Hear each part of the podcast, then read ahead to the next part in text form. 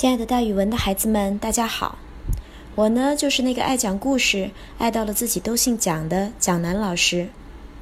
今天要给大家讲的成语故事叫做“日暮途远”。这个成语还有一种说法叫做“日暮途穷”。暮是傍晚的意思，途呢就是路途。这个成语是说天色已经晚了，而路途还很遥远。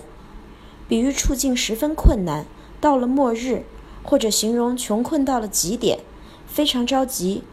这个成语出自伍子胥给老友的一封信，在信上，伍子胥说：“吾日暮途远，故道行而逆失之。”意思就是说，我眼看着天色已晚，但是路途还很遥远，心急之下就做出了违背常理的事情。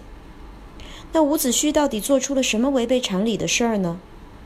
原来是他的父亲得罪了楚平王，楚平王想要斩草除根，派人去把他的两个儿子都叫去，说这样一来，我就可以饶你们的父亲不死。长子伍尚明知道有杀身之祸，但还是去了。伍子胥是第二个儿子，他毅然的出走，忍受了不少辛苦，克服了不少困难。终于逃离了楚国，到达了吴国。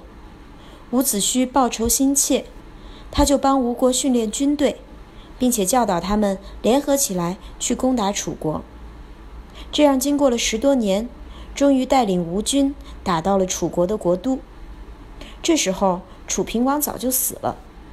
伍子胥背着父兄之仇，掘开了楚平王的坟墓，打开了棺材，把楚平王的尸体拖出来。用鞭子狠狠地打了尸体三百下。他的老朋友知道了这件事儿，非常不满，叫人送信去责备伍子胥，说：“你这样把尸体拖出来打尸体，这报仇报的也太过分了，太不合常理了，让人们看见会怎么想你呢？”于是伍子胥便用这封信来回答他。所以之后呀，“日暮途远”或者“日暮途穷”就流传了下来。来比喻人处在窘迫的境地中，实在没有一点解救的办法，非常困难。这个时候的人，往往是会做出一些违背常理的事情来的。好了，孩子们，今天的讲故事就讲到这里，咱们明天再见哦。